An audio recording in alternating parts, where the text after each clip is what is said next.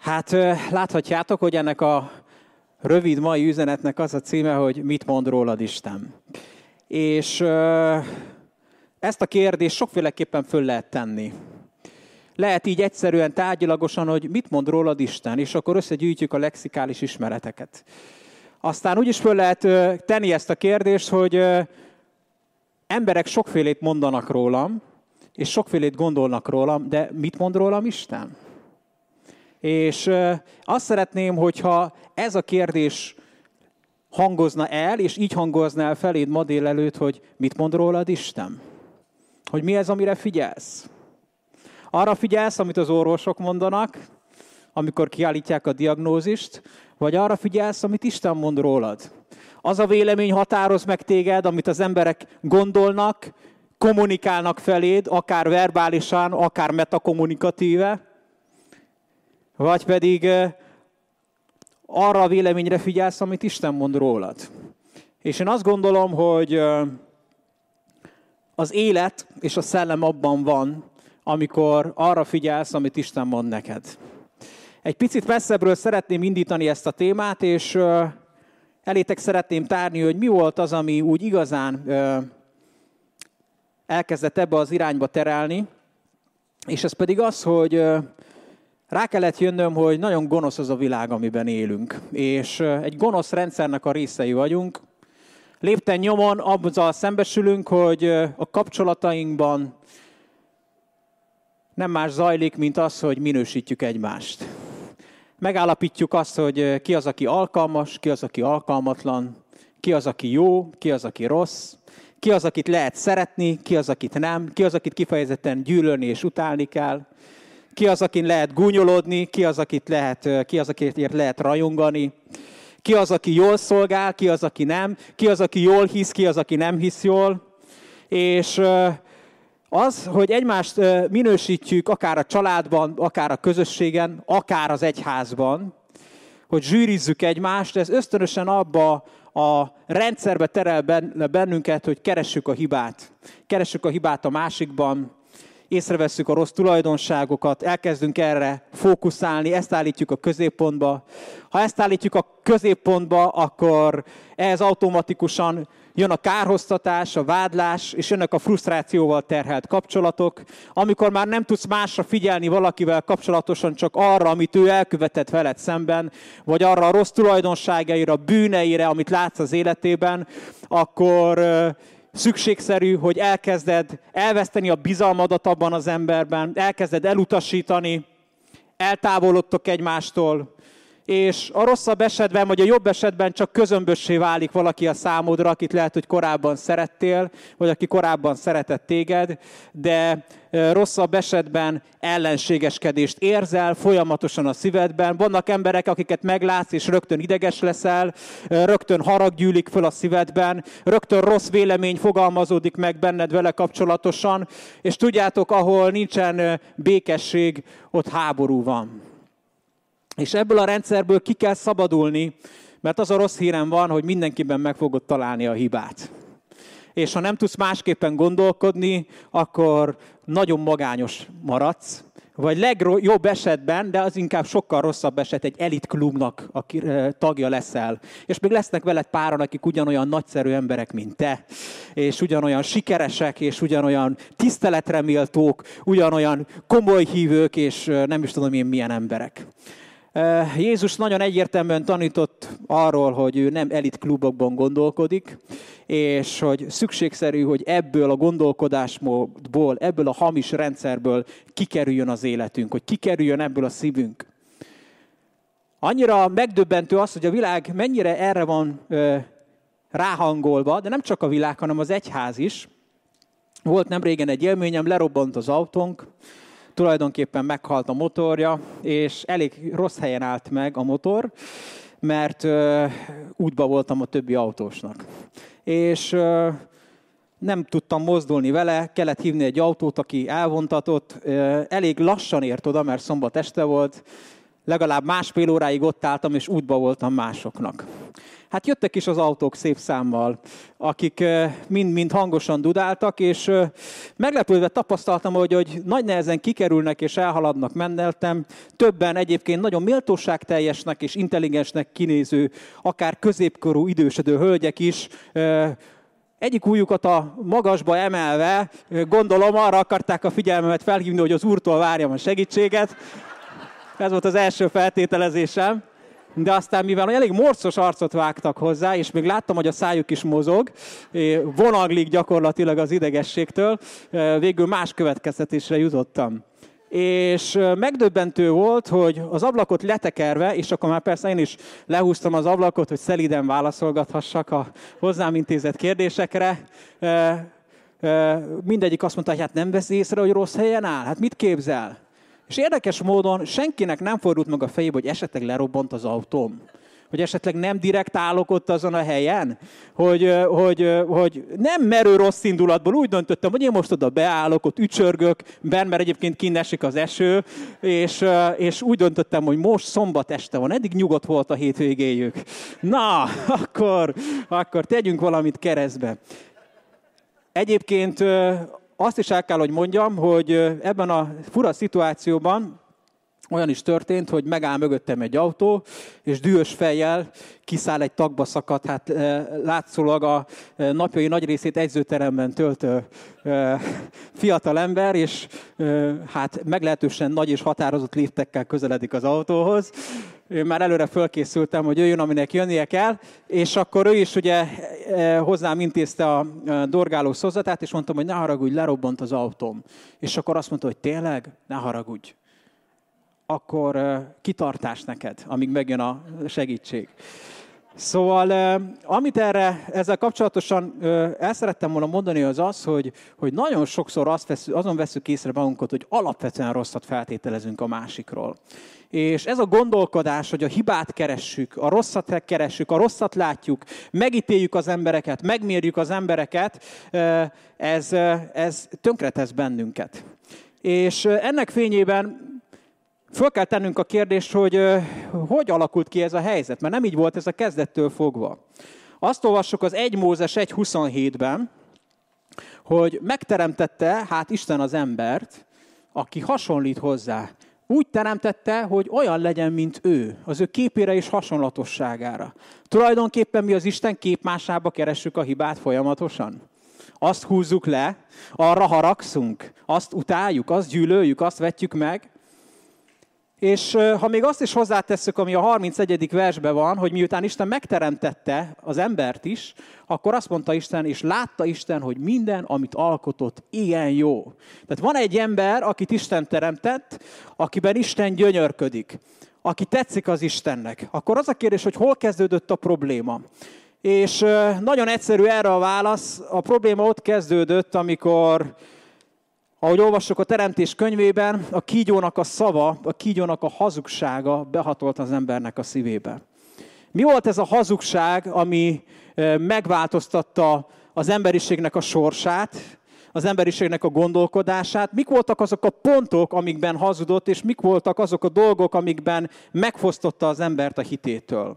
Az első dolog az volt, hogy megváltozott az ember véleménye arról, hogy milyennek látja az Istent. A második, hogy evett a jó és a rossz tudásának a fájáról, és rájött arra, hogy mi a jó, és hogy mi a rossz. És a harmadik pedig az, hogy, hogy arról is megváltozott a gondolkodása, hogy mi lehet az Istennek a véleménye róla. És az ember elindult egy olyan úton, amikor ahelyett, hogy az Isten szava határozná meg az identitását, egy olyan hazugság befolyásolja, ami látszólag Istennek a véleménye. És akkor látunk két embert, az egyiket, akit az Istennek a szava, ami igazság, ami teljes igazság, ami az igazságnak a tömény eszenciája. Tehát látunk egy olyan embert, akit Istennek az igazsága, az Istennek a szava teremtett, akiben Isten gyönyörködik, és látunk egy másik embert, ami, akit idézőjelbe a kígyó teremtett, a kígyó torzított el a szavával, vagyis a hazugságaival.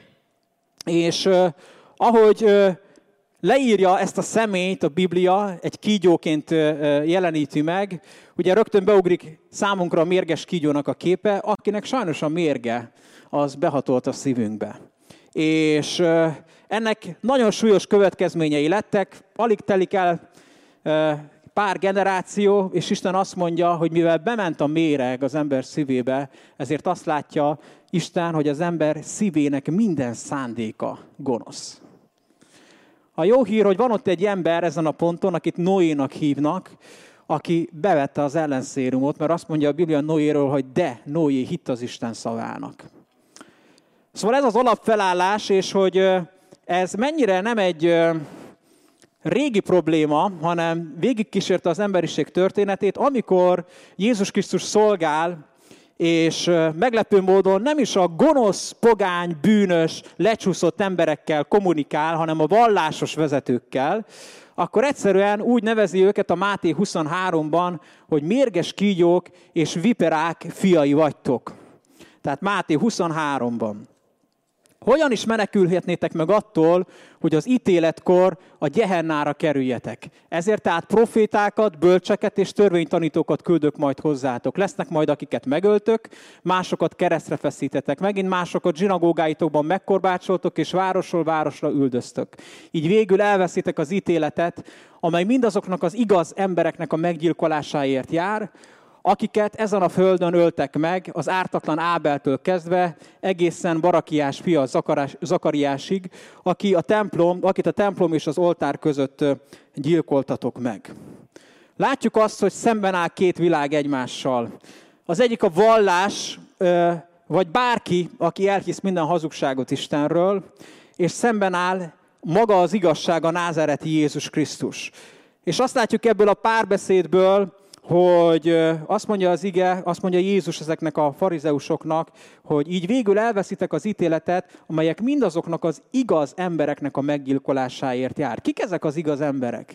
Ezek azok az igaz emberek, akik nem a vallásos vagy egyéb teljesítményük alapján váltak, Istenni igaz szemé, váltak igazzá Isten szemébe, hanem a hitük alapján. És azt látjuk ebből a párbeszédből, hogy a vallás az mindig a te teljesítményedet helyezi a középpontba. Lehet azt mondani, hogy ez a keresztény vallás, de ez egy világvallás. Ez egy világvallás, ahol mindig a te teljesítményed van a középpontba állítva, és az alapján határozza meg az emberekkel való kapcsolatodat, és az Istennel való kapcsolatodat. És azt is látjuk, hogy ez mindig is üldözte, és üldözni fogja azt a hitet, ami nem a saját jóságába, hanem az Isten jóságába elfogadásába és teremtő, alkotó, formáló munkájába vetette a hitét. Egy másik helyen is megszólítja ezt a nemzedéket Jézus, akkor, amikor fönn vannak a megdicsőülés hegyén, ő és a három legközelebbi barátja, és lejönnek, és látja azt, és azzal szembesül, hogy a tanítványai nem tudnak kiűzni egy démont, egy olyan édesapának a gyermekéből, aki kétségbe esve kér segítséget. Jézus oda megy, és tudjuk, mi történik, kiűzi ezt a démont, és elhangzik a szájából ez a mondat, hogy ó, hitetlen és elfajult nemzedék.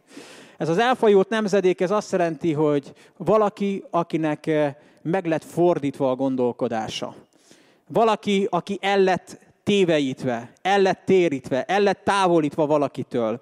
Valaki, akinek meg lett zavarva a gondolkodása, akinek eltorzult a gondolkodása, elferdült és meg lett rontva a gondolkodása. Az a jó hír, hogy bár ez a gondolkodás bennünket is megfertőzött, és jelen van az életünkben, ugyanúgy, ahogy Noé életében ott volt az ellenszérum, mert ő hitt az Isten szavának, azt olvassuk a János 1.14-ben, hogy az ige húsvér emberré lett.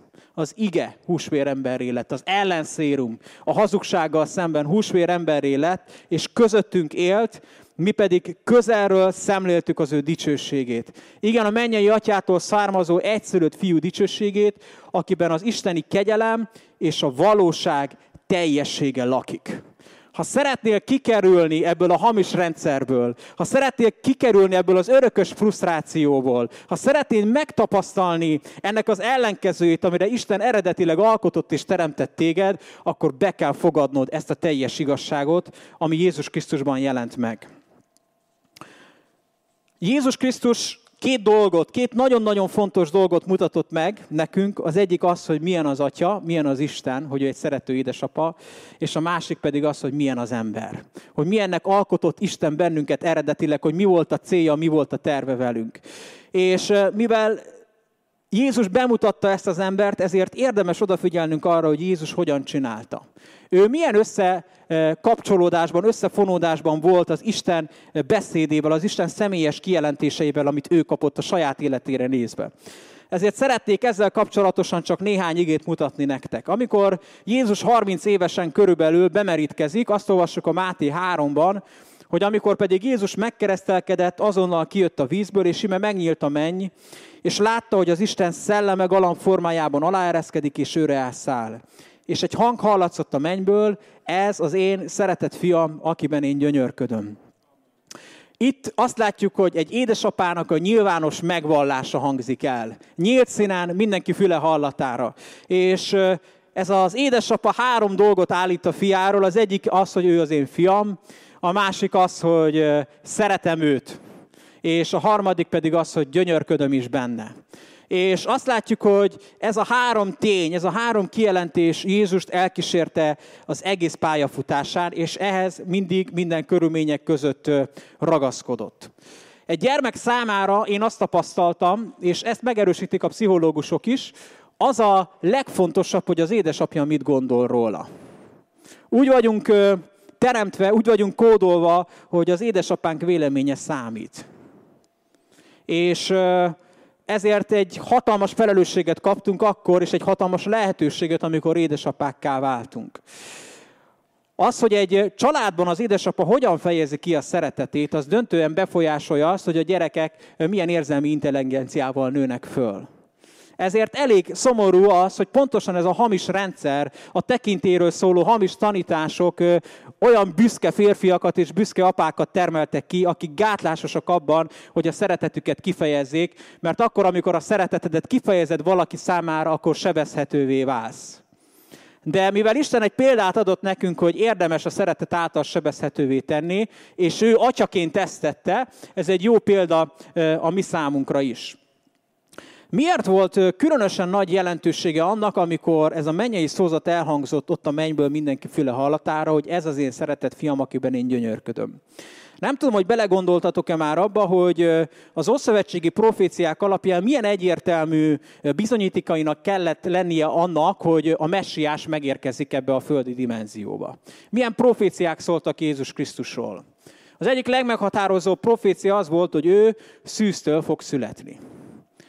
Tehát, hogy nem lesz földi édesapja.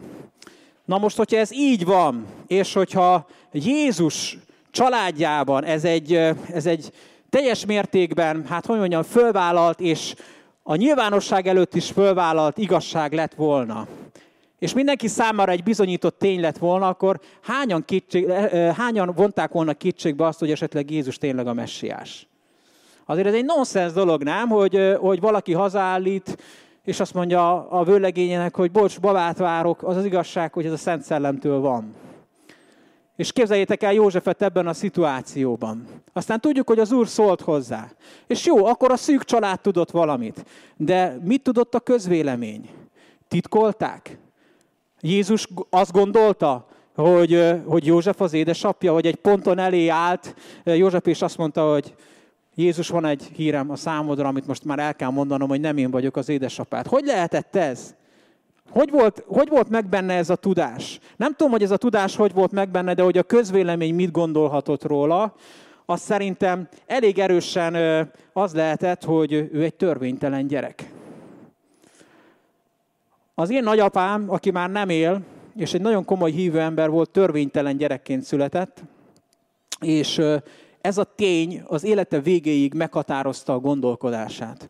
És mindent megtett azért, hogy a családfáját kutassa, hogy bebizonyítsa azt, hogy igen, neki azért komoly felmenői vannak, hogy ő nem egy zabi gyerek, ő nem egy véletlen balesetnek a műve, hanem mégis Istennek a tervébe benne volt. És amikor már idősödött, és már nagyon idős volt, akkor mindig mondta, hogy azért csak volt értelme, hogy megszülettem. Hát azért hány gyerekem van, aki hisz az Úrban, és az unokáim az Urat szolgálják, és, és mindig ott volt benne ez a bizonyítás, hogy, hogy de, én, de én, én vagyok valaki azért én nem egy törvénytelen gyerek vagyok. Ma az egyik legjobban jövedelmező üzletág az az, hogyha családfa kutatással foglalkozol, rengeteg ember kíváncsi a származására. Akarja tudni, hogy honnan jött, hogy mi az identitása. És képzeljétek el ezt a helyzetet. Amikor a nagyapám fölnőtt, mennyivel inkább így lehetett ez akkor, abban a zsidó kultúrában, egy törvénytelen gyermeknek borzasztó nehéz sorsa volt hallgatni azokat a véleményeket, látni azt, hogy összesugnak a háta mögött,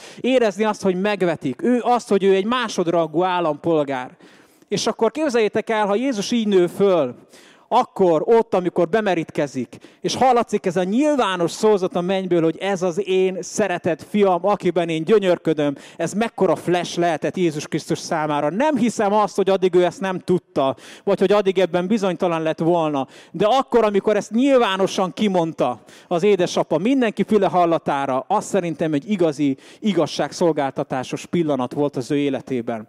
És ez a kijelentés volt az, ami aztán az egész életén végig kísérte.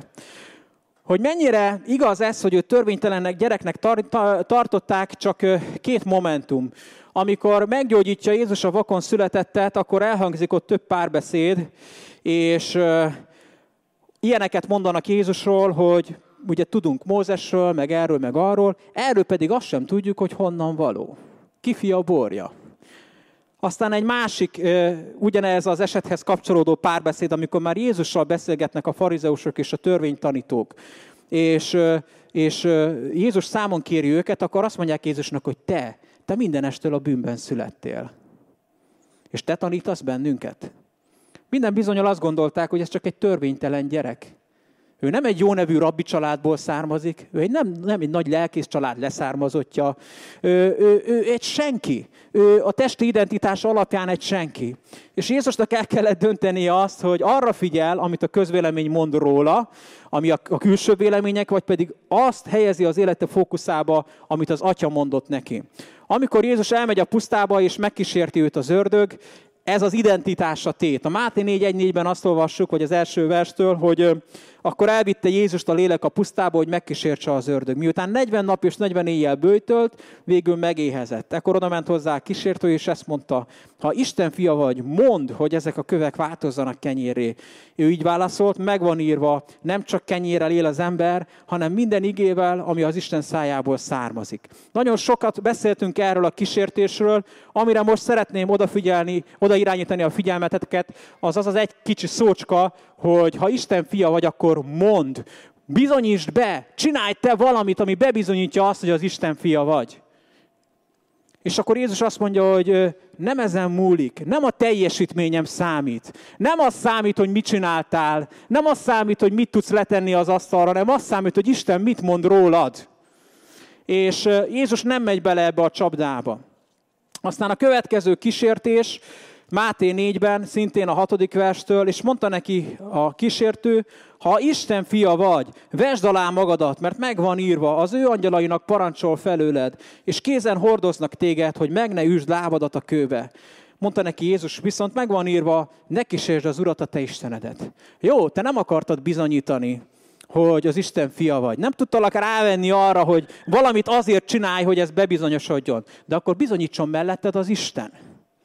És ez szintén egy csapda, amikor azt gondoljuk, hogy mivel éppen belekerült az életünk egy viharba, amikor éppen nem érzékeljük az Isten, pedig ott van velünk, akkor azt gondoljuk, akkor lehet, hogy nem is volt igaz, amit eddig gondoltam hogy az ő gyereke vagyok? Hát hiszen ő egy jó édesapa, ő gondoskodik a gyerekéről, akkor miért esik velem meg ez a helyzet? Miért kerülök ilyen szituációba?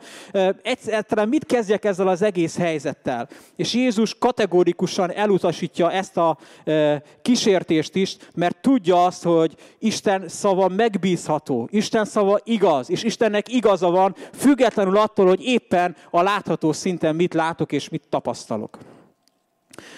Aztán ugye Jézus a megfeszítése előtt pontosan emiatt, mert ő azt állította magáról, hogy ő az Isten fia, a vallási bíróság elé kerül, és a Máté 26-ban azt olvassuk, hogy végül a főpap azt mondta Jézusnak, az élő Istenre kényszerítelek, hogy eskü alatt mondd meg az igazat. Te vagy a messiás, az Isten fia. Jézus ezt felelte.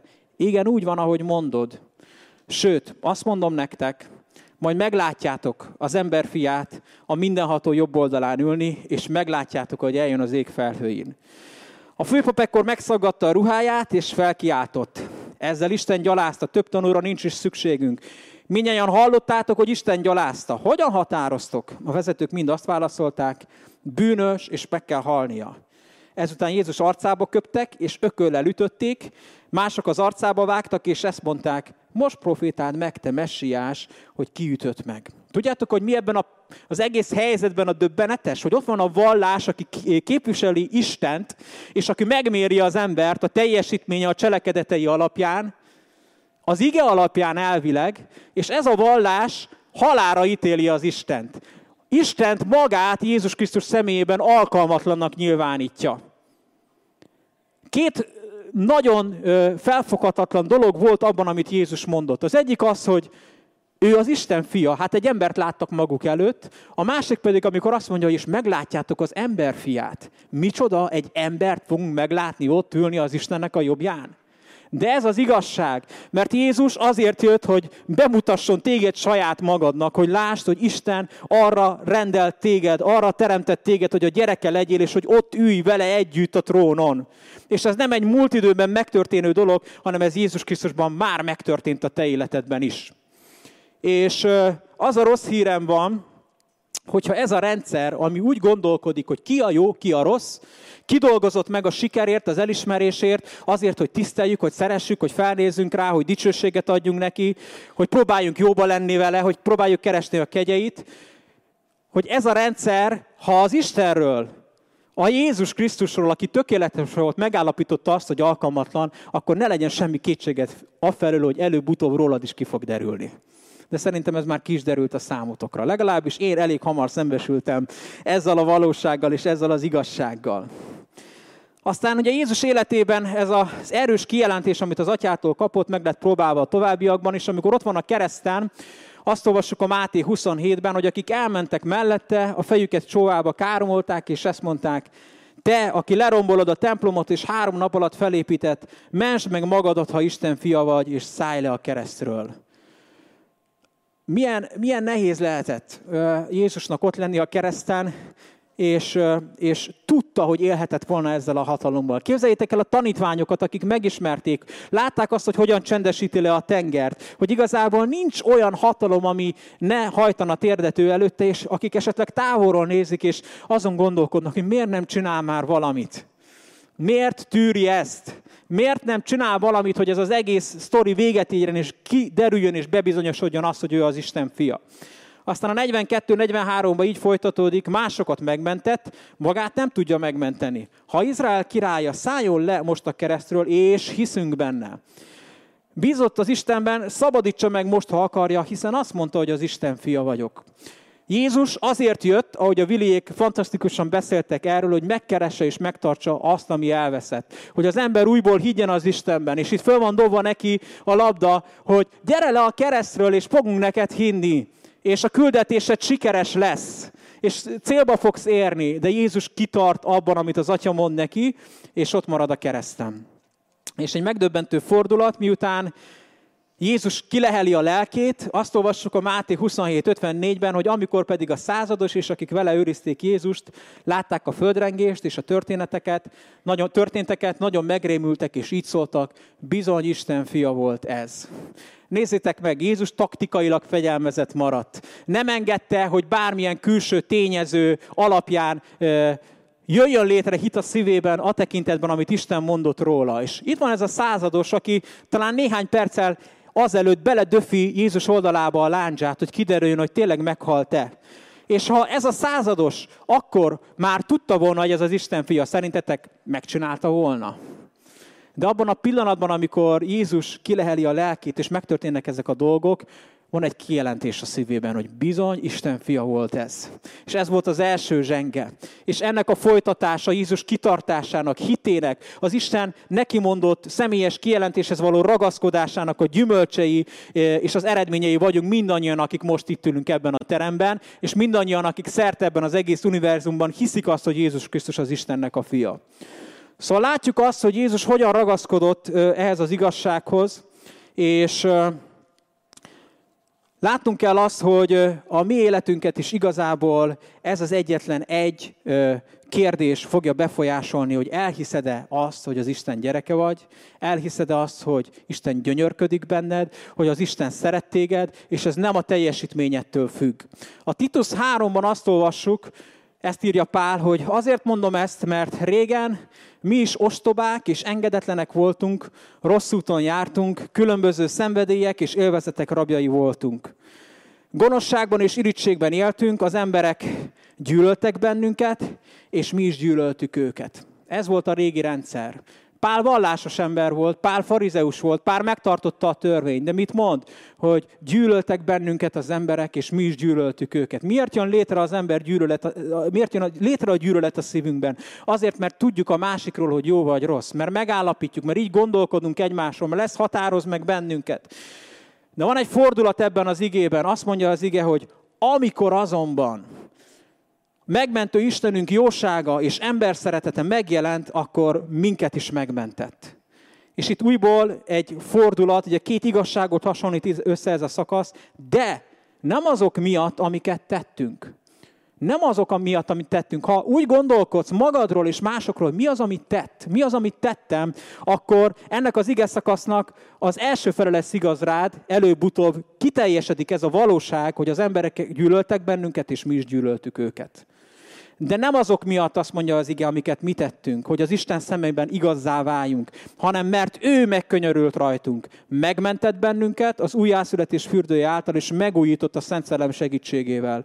Isten bőségesen ránk árasztotta a Szent Szellemet, megmentő Jézus Krisztus közreműködésével, megmentőnk Jézus Krisztus közreműködésével. Isten azért tette ezt, hogy a kegyelmes segítségével igazakká váljunk a szemében, és örökségül örök életet adjan nekünk, amelyet reménységgel várunk. Igen, ez a tanítás igaz. Nézzétek meg, két dolgot állít szembe ez a, az ige szakasz egymással. Az egyik az, ami arról szól, hogy az emberek gyűlöltek bennünket, és mi is gyűlöltük őket, és az a fordulat, amikor az, az egész megváltozik, amikor szereted az embert, amikor szereted és elfogadod saját magadat. És még két dolgot állít szembe egymással. Az egyik dolog az, amit te tettél, a másik dolog pedig az, amit Isten tett. Nézzétek meg, hogy az ige szakasz második fele erről szól. Megkönyörült megmentett, megújított, ránk árasztotta, és Isten tette ezt, nem mi. Úgyhogy, ha egy mondatot megegyeztek ebből a mai üzenetből, akkor legyen az, ez az, hogy minden olyan tanítás, ami Jézus elvégzett munkájáról a te teljesítményedre akarja áthelyezni a fókuszt, újból frusztráltá fog tenni téged. Ezért nem cél az, hogy a saját teljesítményünk, a saját képességeink, lehetőségeink, elért eredményeink legyenek a középpontba állítva, ez csapda hanem egyszerűen el kell fogadnunk azt, amit Isten tett értünk, amit Jézus Krisztus tett értünk. Nagyon nehéz elfogadni. Én nagyon nehezen fogadok el ajándékot, főleg egy ekkora ajándékot. És miért? Mert sokszor az ember úgy van vele, hogy de hát én ezt nem érdemlem meg, én erre nem szolgáltam rá. Annyira zavarba vagyok, amikor valami ajándékot kapok. De azt mondja mégis az Istennek a beszéde, hogy fogadd el, fogadd el, fogadd el, még akkor is, ha úgy érzed, hogy nem vagy rá érdemes. Senki nem érdemes rá. A János 1, 16-17-ben így erősíti meg ezt az evangélista, hogy Jézus az, ő az, akinek a teljességéből kaptunk mindannyian sokféle kegyelmet, áldást és ajándékot, kedvezést az isteni kegyelem alapján. A törvényt Mózesen keresztül kaptuk, de a kegyelem és a valóság a messiás Jézus Krisztuson keresztül jött el hozzánk. Azt mondja a Biblia, hogy nem a te teljességedből, nem a te igazságodból, hanem Jézus Krisztusnak a teljességéből kaptunk mindannyian sokféle kegyelmet, áldást, ajándékot és kedvezést. És hogyha ma azon gondolkodtál, hogy Szeretnél egy okot találni, hogy miért fog téged az Isten megsegíteni, hogy miért fog téged megáldani, hogy miért szeret téged az Isten, akkor nem magadra néz, hanem nézzél Jézus Krisztusra, és nézzél Jézus Krisztusnak az igazságára, tökéletességére, nézzél Jézus Krisztusnak a teljesítményére. Ugye két dolgot állít még szembe ez az ige egymással. Azt mondja, hogy a törvényt Mózesen keresztül kaptuk, de a kegyelem és a valóság a messiás Jézus Krisztuson keresztül jött el. Amikor Jézust megkérdezi az írástudó, hogy, hogy mi a legfontosabb parancsolat, amit nekünk kell csinálnunk, akkor azt mondja Jézus, idézve az igét, hogy szeresd az Urat, a te Istenedet, teljes szívedből, teljes lelkédből, minden erődből, és szeresd a te fele barátodat, mint saját magadat. A törvény közép, középpontjában mindig az állt, hogy nekem szeretnem kell, nekem csinálnom kell valamit, nekem valamit meg kell valósítanom, nekem el kell érnem egy célt. De azt mondja a Biblia, hogy amikor az Isten teljessége Jézus Krisztusban megjelent, ez az egész megfordult. A kegyelem és a valóság Jézus Krisztuson keresztül jött el hozzánk.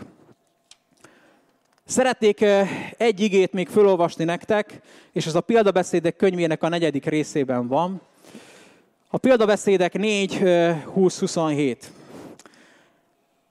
Elég rossz éjszakám volt, és nagyon gyötröttem, hogy el kell mondani ezt az üzenetet. Egy kicsit ez ilyen 1.0-nak is hathat. És úgy voltam vele, a Szent Szellem ezt nem keni föl, nem aktualizálja, akkor nincs értelme erről beszélni. És akkor elkezdődik az alkalom, Józsi bácsi kiáll imádkozni, és azt mondja, hogy idefelé jövet. A példabeszédek négyet hozta föl benne a Szent Szellem. Na, ott én már sírtam, mert akkor jött a pecsét a Szent Szellemtől, hogy az Úrtól van ez az üzenet. És úgy szól a példabeszédek 4, 20, 27. Figyeljetek! Jézus ezt az igét tökéletesen betöltötte. És én arra kérlek, hogy te is élj így. Azt mondja, fiam, hallgass a szavamra, gondosan figyeld, amit mondok.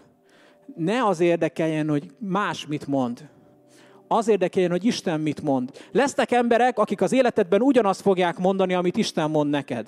Jézus életében ilyen volt egy ponton Péter, amikor azt mondta, hogy te vagy a Krisztus, az élő Isten fia, és akkor azt mondta neki Jézus, hogy boldog vagy Simon Jóna fia, mert nem test és vér jelentette ezt ki neked, hanem az én mennyei atyám. De sajnos lesznek olyan emberek egyházon belül is, akik nem azt fogják mondani neked, és nem azt fogják mondani rólad, amit az Isten mond rólad. És ezért azt mondja a példabeszédek, hogy fiam, az én szavamra hallgass. Abban a megszólításban, hogy fiam, az van benne, hogy én az apád vagyok. Ezért kérlek, hogy arra figyelj, amit én mondok neked. Gondosan figyeld, amit mondok. Tartsd a szemed előtt, vésd a szíved mélyébe szavaimat. Miért? Azért, mert életet adnak. Ha megragadod őket, egészséget és gyógyulást az egész testednek. Tudjátok, hogy hány ember beteg, rákos akár, azért, mert fölőrölte őt az, a frusztráció, hogy nem tud elfogadni másokat, de nem tudja saját magát sem elfogadni hogy mindig azt érezte, hogy ő soha nem fog megfelelni az elvárásoknak, hogy nem tud jó ember lenni, nem tud tökéletes lenni. Alapvetően ez a gyökere annak, amikor az embereknek a kapcsolatai tönkre mennek, hogy csak a hibát látjuk a másikban, vagy nem csak a hibát, de a hibát fontosabbnak tartjuk, mint a jó dolgokat, és nem tudunk gyönyörködni abban a másik teremtésben, akit az Isten alkotott, és akit az Isten teremtett. És azt mondja a Biblia, ha ahhoz ragaszkodsz, amit az Isten mondott neked, és amit az Isten mondott rólad, az élet lesz a számodra, sőt, egészséget és gyógyulást fognak hozni az egész testednek. Mindennél jobban őrizd a szívedet, mert abból fakad az élet forrása. Távol legyen tőled, hogy hamisan beszélj, az igazság elferdítését messze került. Miről van itt szó? Arról van szó, hogy ne mondj mást, sem magadról, sem másról, mint amit az Isten mond rólad, és amit az Isten mond a másikról. Ez egy nagy kihívás. De ha ragaszkodsz ahhoz, amit Isten mondott neked, és azt termékenyíti meg a szívedet, akkor van egy jó hírem, hogy a szív teljességéből fog szólni a száj. És nem úgy mondom ezt nektek, mint aki nem magamnak prédikálok, mint akinek ez nem üzenet, mert ez számomra is üzenet, és igyekszem ezt az igazságot megragadni. Ha másra adod oda a beszédedet, azt mondja a Biblia, hogy élet és halál van a nyelv hatalmában. Ezért nem mindegy, hogy az Isten igazságát szólod, az Isten kinyilatkoztatását, kijelentését szólod, vagy pedig rácsatlakoztatod egy hazugságra, egy hamisságra, egy családbeszédre, ahogy a régebbi fordítás mondja, a te beszédedet. Azt úgy folytatja, hogy szemed előre nézzen, figyelj az Úrra, Tekinteted tartsd a célodon. Gondosan ügyelj minden lépésedre, és biztonságban járhatsz utadon. Se jobbra, se balra ne térj le, és maradj távol a gonosztól. Jézus ezt tette. És ez nem abban nyilvánult meg, hogy a farizeusok szemében ő tökéletesen megtartotta volna a törvényt, mert több ponton belekötöttek, és azt mondták, hogy a törvény nem ezt mondja. A törvény értelmében nem gyógyíthatta, nem gyógyíthatta volna meg szombat napon a beteget. Azt mondták róla, hogy megtörte a törvényt, megtörte a szombatot. Jézusnak nem az volt a titka önmagában, hogy tökéletesen minden törvényt megtartott, bár megtartotta, hanem az volt a titka, hogy ragaszkodott ahhoz a személyes kijelentéshez, amit az Isten, amit az ő mennyei édesapja mondott neki. És az az igazság, és ez az utolsó, amit el szeretnék ma mondani nektek, hogy ha megérted azt, hogy Isten mit mond rólad, ami túl szép, hogy igaz legyen, de igaz. Túl szép, hogy igaz legyen, de hidd el, hogy igaz, hogy szent vagy, hogy tökéletes vagy, hogy szeretett gyermek vagy, hogy Isten alkotott téged, hogy a képmása vagy, hogy az ő romolhatatlan igéje szült téged újjá, hogy isteni természetnek az örököse vagy. És ha ezt megérted, hogy hogyan gondolkodik, hogyan beszél rólad az Isten, és hogyan lát téged az Isten, csak akkor látod majd magad körül a többieket is úgy. Akkor fogod úgy látni a feleségedet, a családodat, a gyülekezetedet, az egyházat, sőt, az egész világot, és Jézus fölemeli a tétet, mert ő nem áll meg ott, hogy szeresd vele barátodat, mint magadat, hanem azt mondja, hogy szeresd az ellenségedet, aki gyűlöl téged. Az Isten kijelentésében, amit rólad mond, benne van ez az erő, hogy még az ellenségeidet is másképp fogod látni. Nem fogod tudni parancsból azért, mert a kereszténység még erősebb törvényeket hozott, mint az Ószövetségi parancsolat. Nem fogod tudni törvényből szeretni a téged gyűlölő ellenségeket. De az Isten igéje behatol a szívedbe, és először azt változtatja meg, ahogyan gondolkodsz róla, és ahogyan gondolkodsz saját magadról, ahogyan gondolkodik az Isten rólad, ezt elhiszed, akkor ennek olyan ereje lesz, egy olyan lavinát indít el a szívedben, ami az egész természetedet, az egész személyiségedet meg fogja változtatni. Tartozok nektek még egy vallomással, ezt a mai üzenetet megerősítette bennem egy fantasztikus dal, ami le van már fordítva magyarra, de még nem énekelhető verzióban. Ezért arra gondoltam, hogy ez most hangozzon el angolul, és megkértem a Janka lányomat, hogy énekelje el. Viszont az a jó hírem van, hogy ki is fogjuk vetíteni a szövegét, úgyhogy megkérem a Jankát, hogy jöjjön és énekelje el. Ez a dal nagyon sokat jelentett a számomra, mert pont ezt a kérdést veszi elő, és pont arról szól, hogy Isten mit mond rólad. És ez most nem egy koncert lesz, nem egy, egy, egy, egy programpont ebben a mai Isten tiszteletben, hanem szeretném, hogyha ezen a dalon keresztül Isten maga érintene meg téged, és szólítana meg téged, úgyhogy fogadjátok nagy szeretettel ezt a dalt, és utána pedig fogunk urvacsorázni.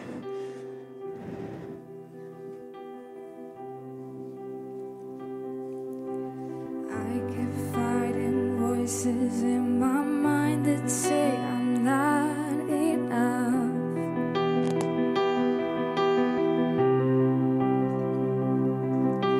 Every single lie that tells me I will never measure up.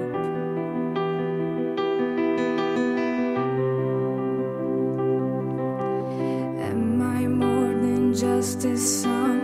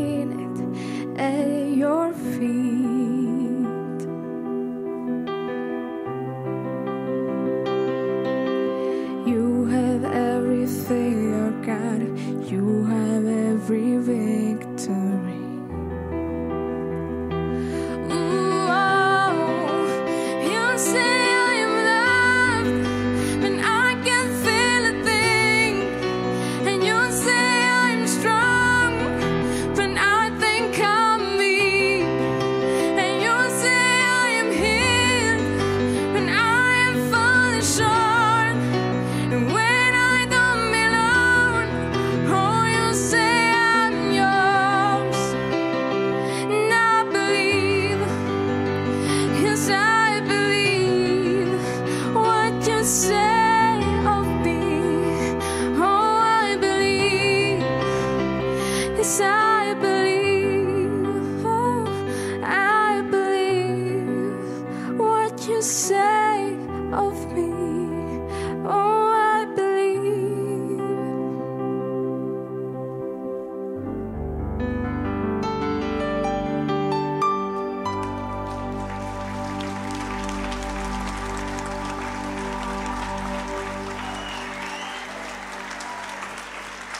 Halleluja. Hát akkor most úrvacsorázni fogunk. És akkor, amikor Peti nyugodtan, olyan jó volt, hogy zongoráztál. Azért nagy kenet van rajta. szóval, amikor úrvacsorázni fogunk, akkor ezt az igét Jézus Krisztus fogadjuk be a szívünkbe. Az ő vére vagyunk, az ő teste, vele egyesülünk, vele azonosulunk. Amikor néhány héttel ezelőtt a diakonusokkal elvonultunk, akkor dicsértük az Urat, és urvacsoráztunk, és akkor egy képet kaptam, eh, és ez a kép az volt, hogy olyan az úrvacsora, mint egy nagy ünnepi vacsora, egy nagy ünnepi családi vacsora. Ez a mi eh, kultúrkörünkben inkább mondjuk a karácsony este, ami ideális esetben nem végzetes családi vitákba torkollik, hanem, hanem egy békés vacsorába. De ez akkor, amikor Jézus itt volt, ez egy páska vacsora volt, és a páska vacsora úgy zajlik, hogy a, az asztalfőn ott ül a családfő, az atya. És Jézus, amikor ott ült azon a páska vacsorán, az asztalfőn, akkor ő az atyát képviselte, a mennyei édesapát. És nem tudom, hogy nálatok egy ilyen ünnepi vacsora hogy zajlik, de van egy békessége, van egy meghittsége. És még akkor is, amikor a gyerekek esetleg egymást rugdossák az asztal alatt még, de van az a pillanat, amikor mindenki lehiggad, és amikor egyszerűen csak egy dolog van a középpontban, a szeretet, és ez az Istennek a szeretete, ahogyan az Isten szeret bennünket. És azt szeretném, hogy így vegyétek ma ezt az úrvacsorát, hogy hidd el azt, amit Isten mond rólad, amit Isten kijelentett rólad Jézus Krisztusban és hidd el azt is, amit Isten a másik emberről mondott, hogy ő a testvéred, hogy egy vérből születtetek, hogy ugyanaz az édesapánk, hogy ő az, aki ott ül az asztal fönn, és aki szeret bennünket, aki betölt bennünket a szellemével, és hogy az igen mondja, hogy, hogy a Szent Szellem az ő szeretetét tölti ki. Kedves barátom, bízom benne, hogy az imént hallott üzenet áldást jelentett a számodra. Imádkozunk azért, hogy Isten igéje vigyen véghez maradandó változásokat az életedben.